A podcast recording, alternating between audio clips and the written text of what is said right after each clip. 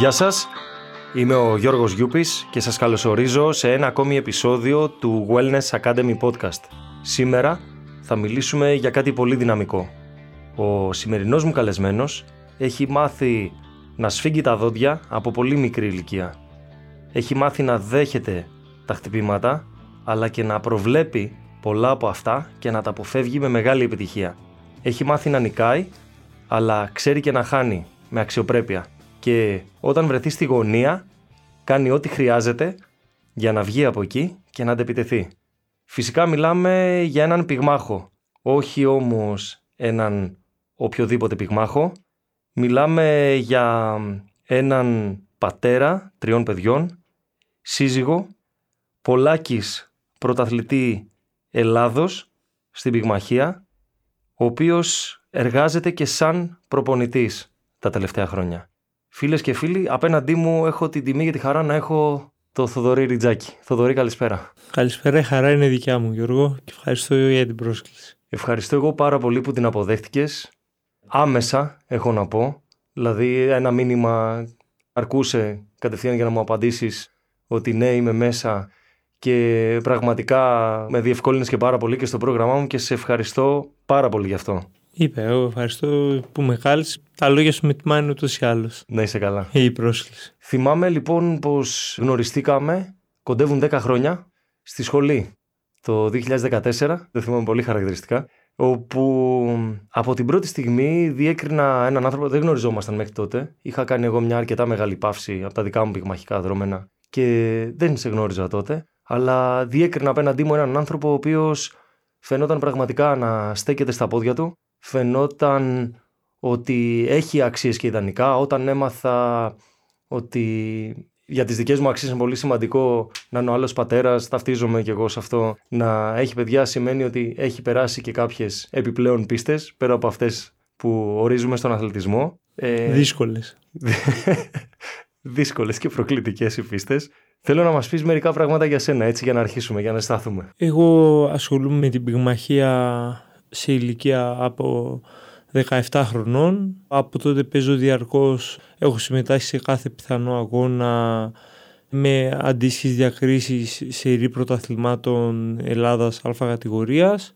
Έχω παίξει αντίστοιχα 15-20 επαγγελματικούς αγώνες σε Ελλάδα στο εξωτερικό με νίκες, με ήττες, με αδικίες Έχω δηλαδή έχω ζήσει όλο το φάσμα μιας αθλητικής σταδιοδρομίας.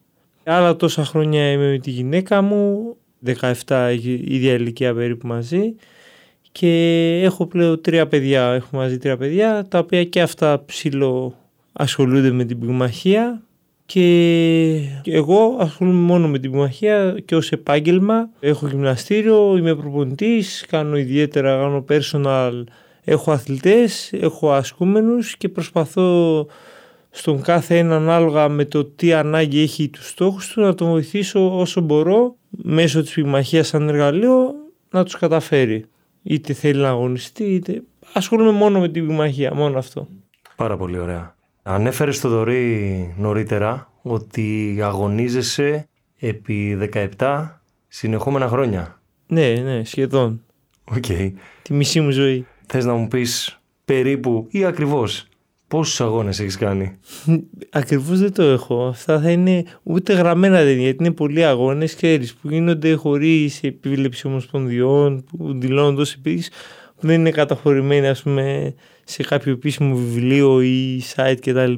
Για να βοηθήσουμε λίγο τον κόσμο να αναφέρουμε ότι οι αγώνες, οι επίσημοι αγώνες διαφέρουν από τους ανεπίσημους όταν, για παράδειγμα, παίζουμε ένα πανελλήνιο πρωτάθλημα, οι αγώνες αυτοί γράφονται στο δελτίο, καταγράφονται στο δελτίο του εκάστοτε αθλητή. Οπότε το δικό μου δελτίο πυγμαχίας στην Ομοσπονδία Πυγμαχίας έχει περίπου 100 αγώνες. Περίπου 100. Περίπου 100. Και είναι άλλους επαγγελματικούς επίσημους αγώνες, έχω άλλους 10. Και είναι άλλοι καμιά δεκαριά επαγγελματικοί που δεν έχουν γραφτεί. Okay. Κάπως έτσι περίπου. Για να βοηθήσουμε ακόμη περισσότερο τον κόσμο, πες μου σε ποια ή σε ποιες κατηγορίες κιλών έχεις αγωνιστεί; Εγώ έχω αγωνιστεί μόνο σε μια κατηγορία κιλών. Σε μια. Εγώ, ναι, γιατί άρχισα, εγώ ήμουν ήδη ενήλικος, το 2006 έπαιξα τον πρώτο μου αγώνα ήμουν ας πούμε 18 χρονών και λίγο πολύ είχε ολοκληρωθεί η ανάπτυξη ας πούμε. Τότε άλλαξε η κατηγορία μόνο. Ήταν 69, τώρα είναι 71. Okay. Τώρα κάποιος που δεν ξέρει, ας πούμε, στους επαγγελματικούς αγώνες, μια διαφοροποίηση από τα πρωταθλήματα, μπορείς σου δίνουν μια μέρα πριν να ζυγιστείς. Mm-hmm. Οπότε επαγγελματικούς αγώνες εγώ έχω παίξει από 67 μέχρι και 74 κατά περίπτωση. Και φέτος, τον Οκτώβριο έπαιξα 74, 76 κιλά λάθος και τώρα πριν μια εβδομάδα έπαιξα 66,5. Okay. Εντάξει, αυτό έχει να κάνει με τον αντίπαλο και το πώς νιώθεις εσύ δεδομένο στον αντίπαλο ότι μπορείς να ανταπεξέλθεις με βάση την κατηγορία και τη διαφορά του βάρους.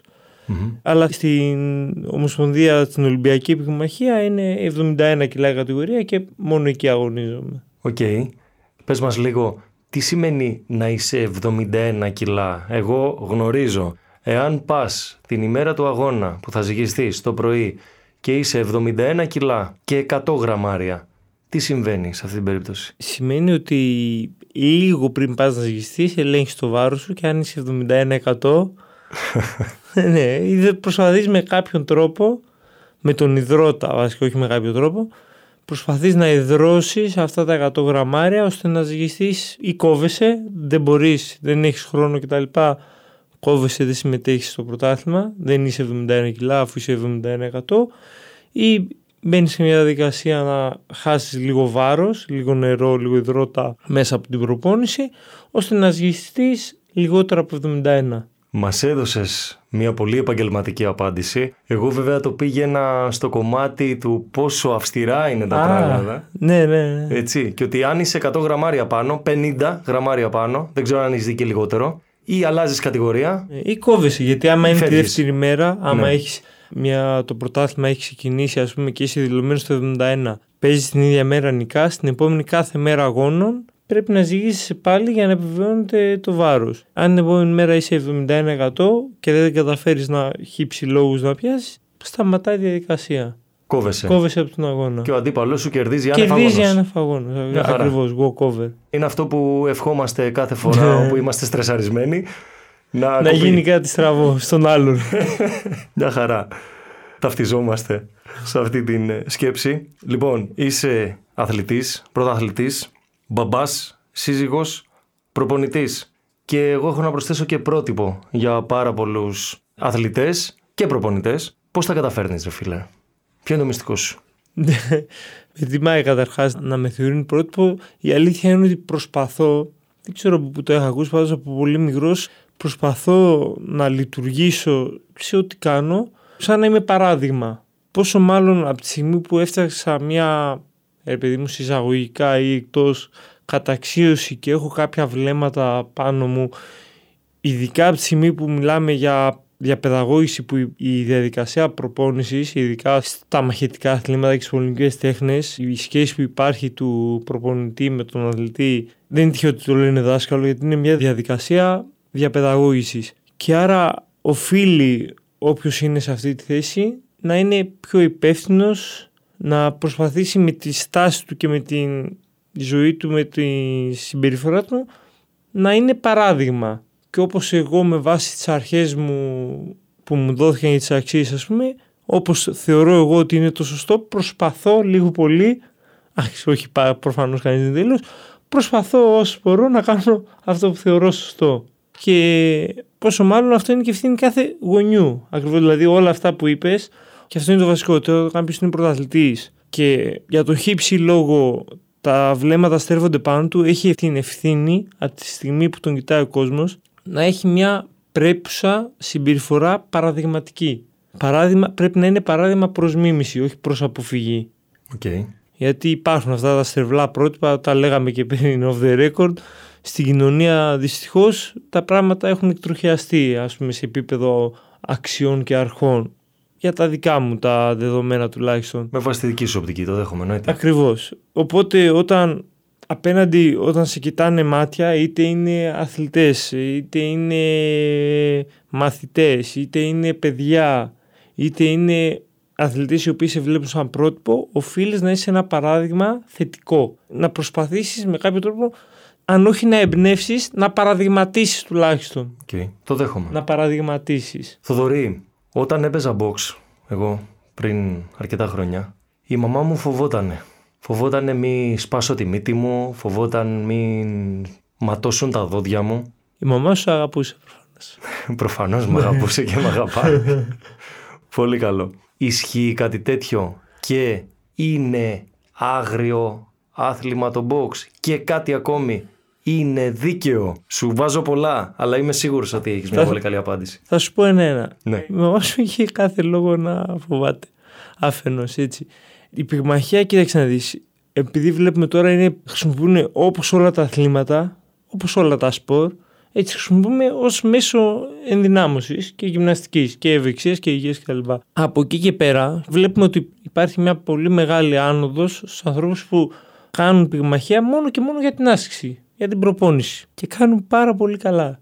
Και μπράβο τους γιατί είναι, αν όχι τέλεια γυμναστική, είναι πάρα πολύ κοντά στο τέλειο και σε μια ισορροπία εν πάση περιπτώσει ενδυνάμωσης και αερόβιας άσκησης κτλ.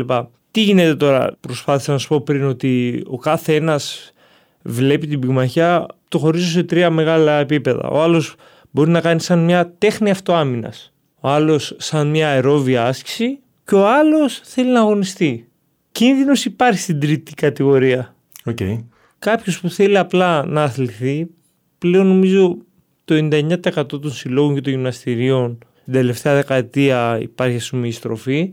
Όλα δέχονται άτομα που δεν θέλουν να αγωνιστούν. Όλα τα γυμναστήρια πλέον λειτουργούν και οι σύλλογοι για ανθρώπους οι οποίοι δεν θέλουν να παίξουν, να μπουν στο ring και να δοκιμαστούν, να περάσουν αυτή τη διαδικασία. Παλιά, ας πούμε, οι σύλλογοι λειτουργούσαν μόνο αγωνιστικά, ας πούμε. Έτσι. Ισχύει. Το Ο άλλος επίσης θέλει μόνο, όχι και τόσο να γυμναστεί, μόνο να μάθει λίγο αυτοάμυνα, ρε παιδί, μου, να νιώσει λίγο σίγουρος αντί για κράβ μαγκάτι ή οτιδήποτε. Και μετά υπάρχει άλλη μερίδα κόσμου που και εγώ ανήκω κάπως πήγα για κάτι ανάμεσα από τα δύο και να γυμναστώ και να μάθω και το άθλημα με κέρδισε και αποφάσισα ότι ξέρεις τι, μ' αρέσει αφού περνάω ωραία, το ευχαριστιέμαι και παίρνω πράγματα για τον εαυτό μου, γίνομαι καλύτερος, μαθαίνω τον εαυτό μου όσο μέσα από αυτή τη διαδικασία, θα αγωνιστώ να δω πού θα βγει τελικά. Να δω τι άλλο έχω να πάρω, τι άλλο θα μάθω. Οπότε όταν κάποιος αγωνίζεται και αυτός και οι γονείς του πρέπει να ξέρουν ότι εντάξει, υπάρχουν κίνδυνοι προφανώς. Γιατί η διαφορά. Δεν μιλάμε για κοινούς τραυματισμούς, μιλάμε ότι ο στόχος του αθλήματος είναι να τραυματιστεί ο αντίπαλος. Οπότε κάθε ένας πρέπει να είναι πολύ προσεκτικός όταν αποφασίσει, να είναι προσεκτικός και ο ίδιος για τον εαυτό του και ο ίδιος για τους γύρω του. Ότι τον νοιάζονται και ότι είναι σε ένα περιβάλλον που τον σέβονται σαν προσωπικότητα και σαν άνθρωπο, όχι για να δεχτούν ήδη, θα τον βάλουν στο ring mm-hmm. για να πούνε ότι τον βάλανε, ας πούμε, έτσι σαν αθλητή. Γιατί όντως υπάρχει κίνδυνος. Και πρέπει να προσέχουμε, δεν είναι παιχνίδι δηλαδή. Η ανταγωνιστική πυγμαχία υψηλού επίπεδου δεν είναι παιχνίδι. OK. Okay. Υπάρχει δικαιοσύνη πάνω στο ring και θέλω να σου δώσω και συγκεκριμένο παράδειγμα. Ξεχνάμε τις εξαιρέσεις που μπορεί ενδεχομένως να έχεις αδικηθεί εσύ ή και εγώ, όπως είναι και θέμα δικής μας οπτικής. Λέμε λοιπόν ότι είναι δύο πυγμάχοι πάνω στο ring με το διαιτητή τους και δύο ποδοσφαιριστές μέσα σε ένα γήπεδο και παίζουν ποδόσφαιρο. 22 είναι, ας πούμε, ότι ναι, ναι. δύο ο ένας θέλει να, πούμε, να κάνει κακό στον άλλον. Πού υπάρχει πιο πολύ δικαιοσύνη και πού υπάρχει μεγαλύτερη ασφάλεια σε ποιο από τα δύο γήπεδα, στο ring ή στο χόρτο; Κοίταξε, σίγουρα όταν μπαίνει σε ένα αγώνα πυγμαχίας, επειδή μπαίνει σε 100% ότι η κανόνιση είναι η ανταλλαγή χτυπημάτων, μπαίνεις και έχεις τον νου σου. Οπότε είναι σαφής με αυτή την έννοια είναι σαφής η διαδικασία που θα ακολουθεί ότι ο άλλος θα θέλει να σε βλάψει. Τώρα η πυγμαχία δεν έχει τραυματισμούς, γόνατα, γκόνε, όλα αυτά. Δεν έχει τέτοιου είδους τραυματισμούς. Τις κοινέ αθλητικές κακώσεις. Οπότε με αυτή την έννοια υπάρχει μια ασφάλεια, δηλαδή σαν άθλημα είναι το πιο ασφαλές από την έννοια των τραυματισμών. Τώρα στο ποδόσφαιρο το πόσο αθέμητος μπορεί να είναι κάποιος, πόσο ο διαιτητής να μην κάνει, αυτά είναι θέματα μετά τα οποία εμπίπτουν στην καλή διαιτησία το πώς επιτρέπεις μια διαδικασία πρακτικών πρακτικών και όχι ευαγωνίζεστε. Δυστυχώς σε όλα τα αθλήματα που έχουν επαφή ο έρχεται κοντά ο ένας αντίπαλος τον άλλον θα υπάρχουν και αυτα και στο πόλο και στο μπάσκετ και σε όλα τα αθληματα Με αυτή την τα μαχητικά αθλήματα ακόμα και στο πιο υψηλό επίπεδο και στο πιο υψηλό ανταγωνισμό υπάρχει μια σαφήνεια ότι κάνουμε αυτό. Έτσι. Υπάρχει μια δηλαδή ότι δεν σε χτυπάω στον αγώνα έπειτα, δεν κάνω κάτι στραβό για να παρακάψω να διεκδικήσω ένα πλεονέκτημα. αυτό είναι. Έτσι. Αυτή είναι η διαδικασία. Το έχουμε αποφασίσει και οι δύο από πριν ότι θα παίξουμε αυτοί είναι οι κανόνες και έτσι παίζουμε. Αναφέρθηκα σε αυτήν την ερώτηση καθώς υπάρχει πολλοί κόσμος που έχει έρθει κατά καιρού στο γυμναστήριό μου να μάθει πυγμαχία σε personal επίπεδο και μου λέει δεν είναι επικίνδυνο, δεν είναι άγριο και λέω κοίταξε να δεις. Θυμάμαι και θέλω να μου το επιβεβαίωσει και εσύ αν ισχύει ακόμη ότι αν χτυπήσεις με λάθος σημείο χεριού τρεις φορές στον ίδιο αγώνα αποκλείεσαι, σε βγάζει ο δετής έξω, απλά και ωραία και νομίζω κάποια στιγμή επιβαλόταν και ένα διοικητικό πρόστιμο, δεν ξέρω αν ισχύει ακόμη αυτό. Σε αντίθεση με το ποδόσφαιρο που αν έρθω εγώ και σου κλωτσίσω το πόδι, το γόνατο και πάθεις μια σοβαρή βλάβη και μείνεις έξω για 6 μήνες, για 9 μήνες, 12 μήνες, εγώ θα πάρω μια κόκκινη κάρτα. Και αυτό ήτανε. Ναι, τα διοικητικά, η αλήθεια είναι καλά. Οποιοδήποτε άλλο άθλημα, η αλήθεια είναι ότι είμαι άσχετος. Τι ισχύει, πόσο μάλλον στα διοικητικά κομμάτια. Αυτό που θα σου πω είναι ότι ναι, μεν είναι επικίνδυνο. Εντάξει, υπάρχει μια σαφή διαδικασία ότι ο ένας προσπαθεί να χτυπήσει τον άλλον, αλλά είναι και οι δύο αθλητές είναι στο ίδιο επίπεδο προετοιμασμένοι. Okay. Δηλαδή και σίγουρα και τα διοικητικά αυτό ακόμα τα αντικανονικά χτυπήματα και τα λοιπά πίσω από το κεφάλι είναι δουλειά και του διαιτητή υπάρχει ευερία ώστε να υπάρχει επειδή μου ένας αγώνας ώστε να προστατευτεί ο αθλητής από τραυματισμούς κάθε είδους. Αλλά ένας βαθμός επικίνδυνοτητας υπάρχει. Είναι σαφές, δεν είναι δηλαδή, να κρυβόμαστε στο δάχτυλο, κανείς δεν θέλει και είναι επικίνδυνο να χτυπηθείς στο πρόσωπο με όλη τη δύναμη του αντιπάλου σου. Και γι' αυτό πρέπει να είσαι και πολύ προσεκτικός και πολύ προετοιμασμένος. Σε επίπεδο όμως γυμναστικής, κάποιος που δεν θα προσπαθήσει να παίξει στην Ολυμπιάδα ή σε αγώνε πολύ υψηλό επίπεδο, ώστε για να υπάρχει και πιθανότητα, και αυτό είναι και η δουλειά των προπονητών και του κόσμου γύρω από την πυγμαχία, ότι να μπαίνουν άτομα μέσα στο ring που έχουν ίδιο επίπεδο ικανότητες. Συμφωνώ. Δεν μπορεί να μπει ένας που κάνει μία μέρα.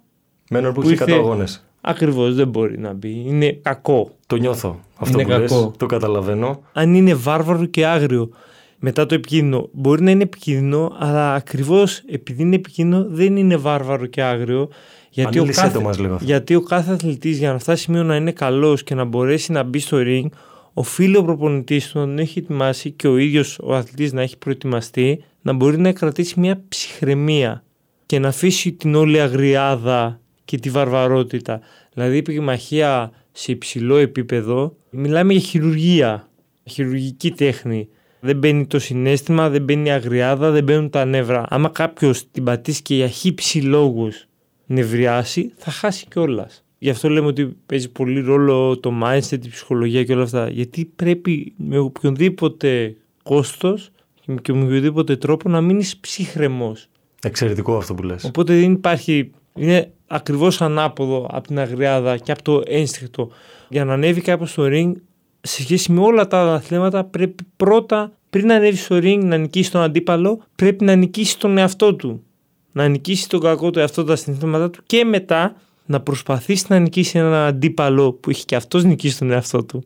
Όταν ανέβουν δηλαδή αυτοί οι δύο στο ring και συναντηθούν να ανταλλάξουν γροθιές. Πρέπει και οι δύο να είναι σε μια αλφα ψυχολογική κατάσταση να γνωρίζουν τη διαδικασία και να την έχουν αποδεχτεί ψύχρεμα. Φίλε, πανέμορφο αυτό που λες. Και πραγματικά πιστεύω ότι ξεκαθαρίζει λιγάκι τον ορίζοντα και ξεκαθαρίζει λιγάκι ίσως την εσφαλμένη εντύπωση. Γιατί εγώ αυτό μεταφέρω αυτή τη στιγμή. Το τι μπορεί να ισχύει στο μυαλό του κόσμου για την πυγμαχία. Και εσύ με αυτό το απλό παράδειγμα το ξεκαθαρίζεις και δείχνεις ότι όχι απλά δεν υπάρχει βαρβαρότητα, αλλά χρειάζεται να την νικήσεις πριν ανέβεις στο ring και στο κομμάτι του mindset να είσαι ολοκληρωμένος, στο κομμάτι της ψυχικής υγείας να είσαι ολοκληρωμένος. Και εδώ θέλω να πάμε τώρα. Στέκεσαι στο ring. Έχω ανέβει, το έχω νιώσει το συνέστημα. Θέλω να μου πεις εσύ, βλέπεις τον άλλο απέναντί σου, πριν ξεκινήσει ο αγώνας.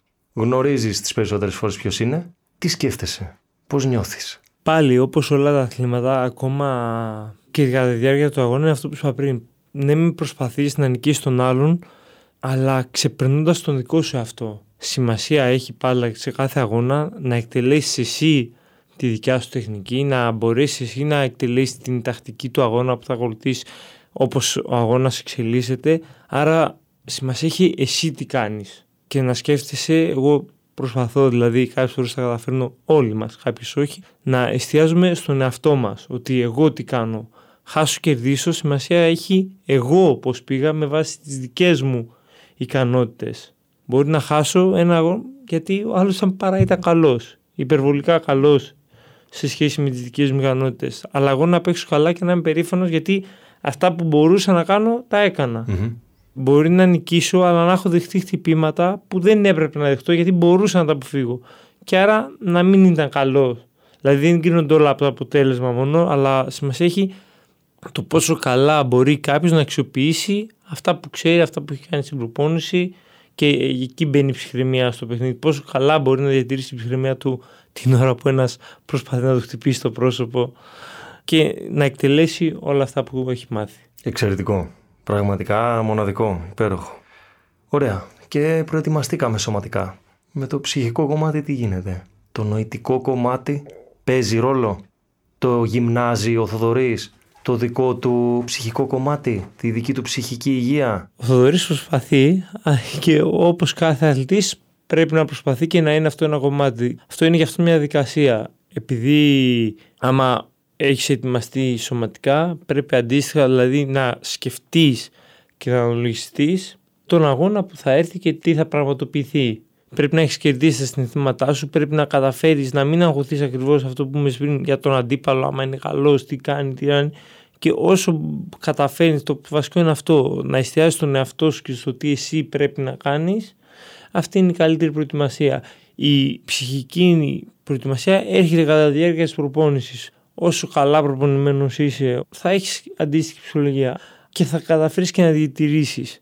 Άμα δεν είσαι καλά προπονημένος, δεν είσαι καλά για τον αγώνα και σε σωματικό επίπεδο, δεν θα καταφέρεις. Γιατί σημαίνει ότι πετάς στα σύννεφα. Άμα είσαι απροπόνητος και νομίζεις θα κερδίσεις, πετάς στα σύννεφα και κορυδεύει τον εαυτό σου. Οπότε και το σώμα με το πνεύμα λειτουργούν σαν ένα. Είναι ενιαίο και δύσκολα ξεγελάς τον εαυτό σου.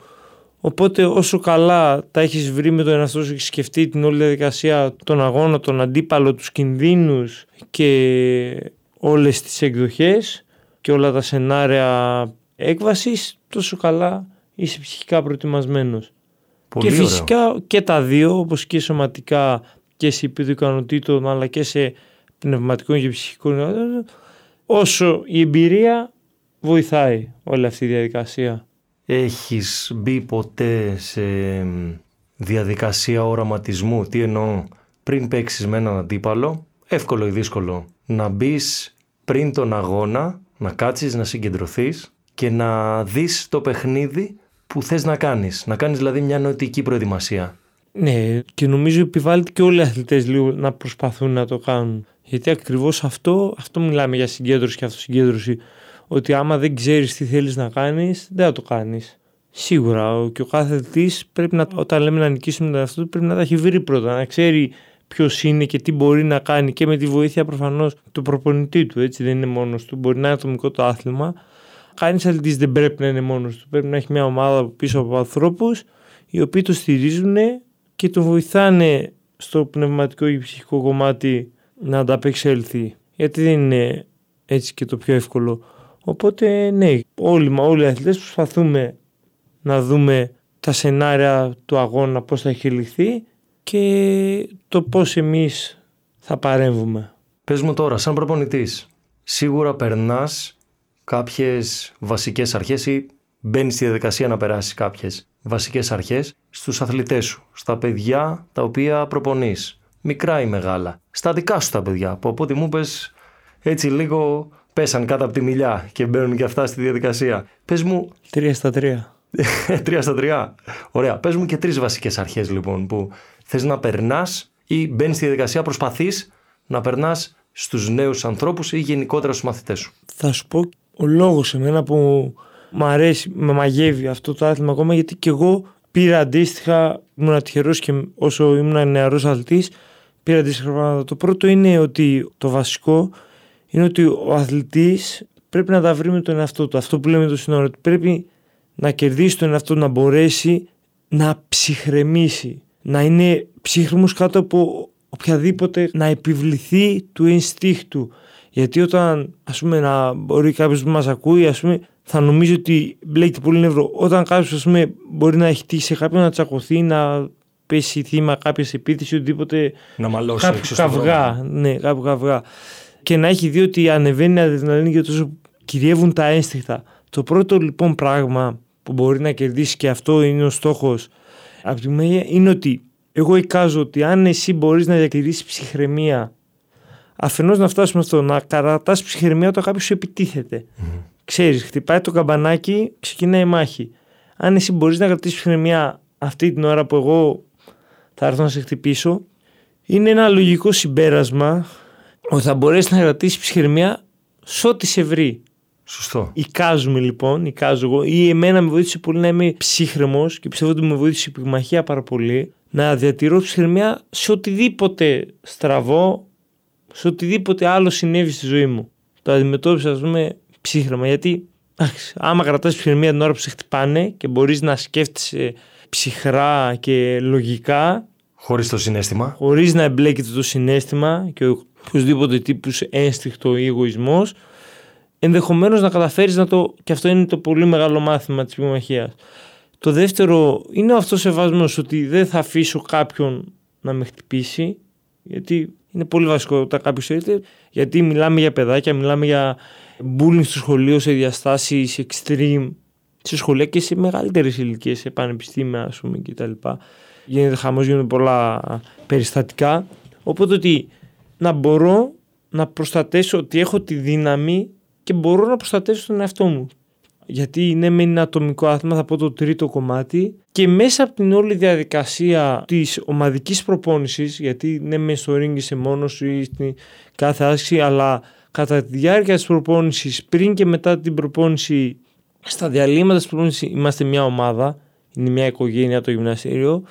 Να, έχεις, να βρεις τους ανθρώπους που να σε στηρίξουν. Ανθρώπους που σου δίνουν σεβασμό έτσι ώστε και εσύ να μπορείς και ο κάθε ένας να πιστέψει τον εαυτό του και να έχει αυτό σεβασμό ότι εγώ αξίζω και αξίζει να υπερασπιστώ και τον εαυτό μου σε κάθε περίπτωση και νιώθω καλά με τον εαυτό μου είμαι αποδεκτός, έχω ένα περιβάλλον που είμαι αποδεκτός ανεξαρτήτου χύψη αδυναμίας ή οτιδήποτε και σε κάθε περίπτωση να τα βρω με τον εαυτό μου όπως και να είμαι. Ποιο είναι το όραμα του Θοδωρή για το μέλλον; Το μέλλον της πυγμαχίας, το μέλλον γενικότερα για τα παιδιά, για τα παιδιά σου; Το βασικό μου όραμα για τα παιδιά είναι να χαρούμενα και ευτυχισμένα και όντας χαρούμενα και ευτυχισμένα να μπορέσουμε όταν ενηλικιωθούν να έχουμε την ίδια επαφή που έχουμε τώρα που είναι μικρά.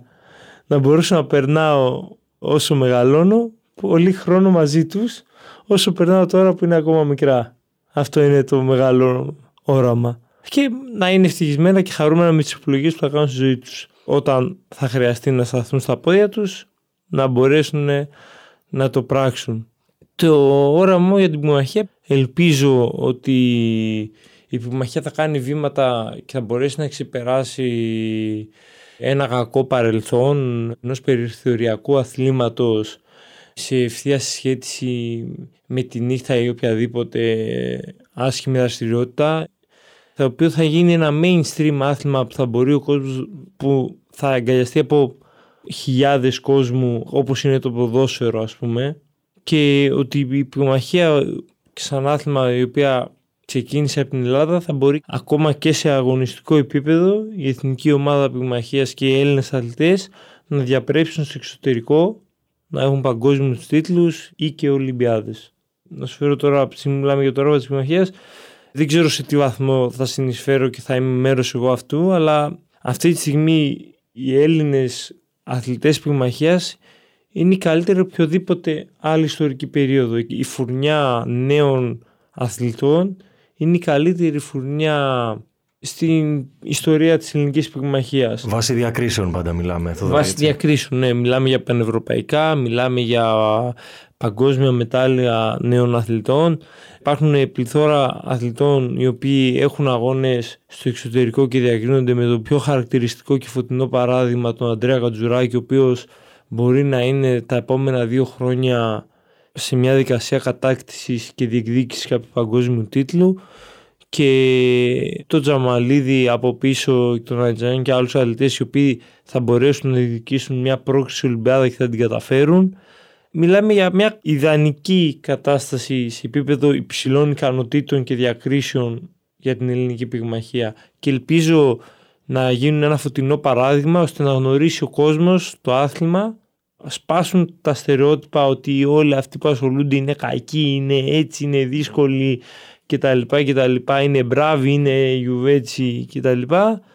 Και να μπορεί ο κόσμος να αποκτήσει πολλούς οπαδούς και φιλάθλους που θα γυμνάζονται μέσα από αυτό, μέσα από την πυγμαχία. Θοδωρή, πλησιάζοντας προς το τέλος αυτού του πραγματικά απολαυστικού επεισοδίου, συνηθίζω να ρωτάω τους καλεσμένους μου αν θέλουν να μάθουν για τη φιλοσοφία αυτού του νέου εγχειρήματος που λέγεται Wellness Academy. Ε, σίγουρα. Ένας λόγος ήρθα κιόλας όχι μόνο να δώσω εγώ τη δικιά μου οπτική, αλλά να πάρω κιόλας. Και πιστεύω αυτό πρέπει να κάνεις είναι και το ζητούμενο σε κάθε διαπροσωπική σχέση. Ότι κάθε άνθρωπος έχει να σου δώσει και κάτι.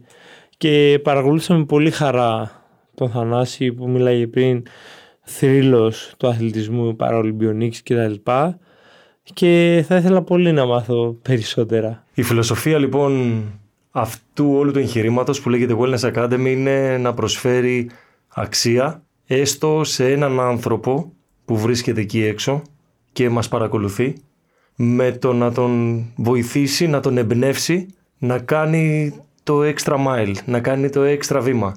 Και είμαι σίγουρος πραγματικά από την πρώτη στιγμή που ήρθες στο μυαλό μου πριν σε προσκαλέσω ήμουν σίγουρος ότι μία τέτοια κουβέντα μαζί σου θα βοηθήσει πάρα πολύ στο όραμα αυτό και τη φιλοσοφία και νομίζω ότι το πετύχαμε σήμερα. Μακάρι, μακάρι.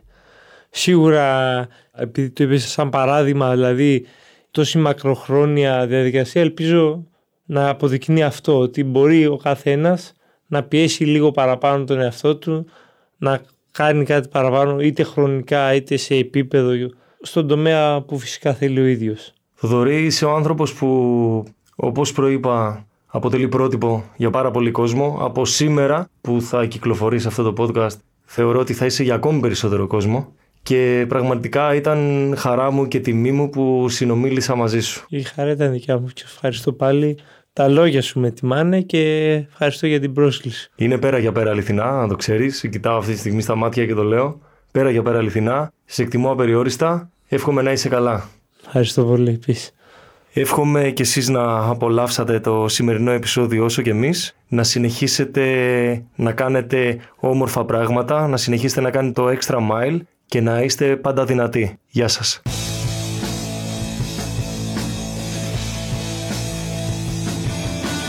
Σε ευχαριστούμε πολύ που μας ακούς και μας στηρίζεις.